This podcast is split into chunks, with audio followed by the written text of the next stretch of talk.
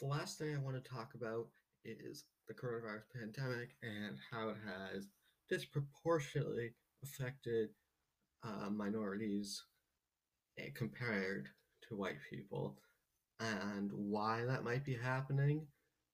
And I think we'll go into this. Uh, the article that I'm getting this information from comes from the Mayo Clinic.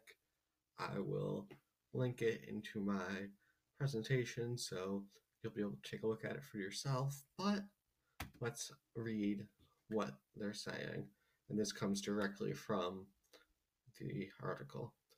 According to recent data from the Centers for Disease Control and Prevention, non Hispanic American Indian or Alaska Native people had an age adjusted COVID 19 hospitalization rate about 5.3 times that of non Hispanic white people.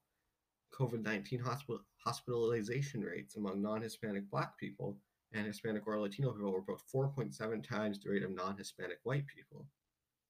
So, what we can see from that is that for some reason, Black and Indigenous peoples of color are being affected at a much higher rate.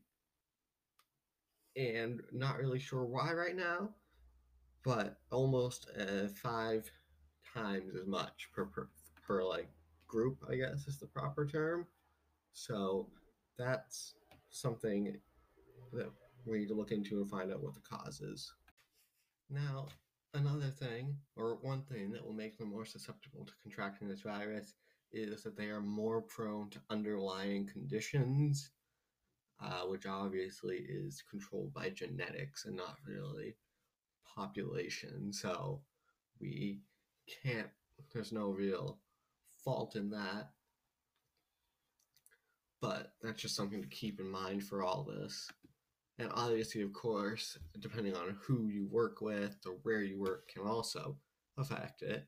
But uh, something really big that I think might be helping cause this is that a lot of minorities live in multi generational homes, especially in cities, in cities like Boston and New York City. You know, you might have three generations living under one roof, and that that's a lot of people. And then on top of that, if you have an older person in the home, they're more susceptible to it. And so it's just something you have to keep an eye out for. So it's much more prone to spreading in an environment like that because you can't social distance in such a small area and there's more people. Now, the next thing that can cause this is the line of work you're in. According to the CDC, nearly 25% of employed Hispanic and Black or African Americans work in the service industry, compared to only 16% of non Hispanic white workers. So, obviously, you're more people working, more people are going to be infected because more people are being exposed to the virus. Uh, a lot more people of color are depending on public transportation to get to their jobs and their jobs, which usually are essential but can't be done remote. So they have to go into work, have to take some sort of transportation to get there if they don't own a car, which is the case specifically in cities, which is where the virus hit the hardest. Now, another thing is how your ability to get health care. And According to CDC, only about 6% of non Hispanic white people were uninsured, while the rate was nearly 18% for Hispanics and 10% for non Hispanic black people.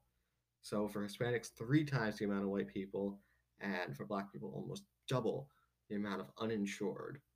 And that obviously will also factor in because you're more likely to get exposed. You don't have the health care to take care of yourself once you get sick, and there's a better chance of it spreading. So obviously those factors are why it's spreading so quickly and more often between minorities.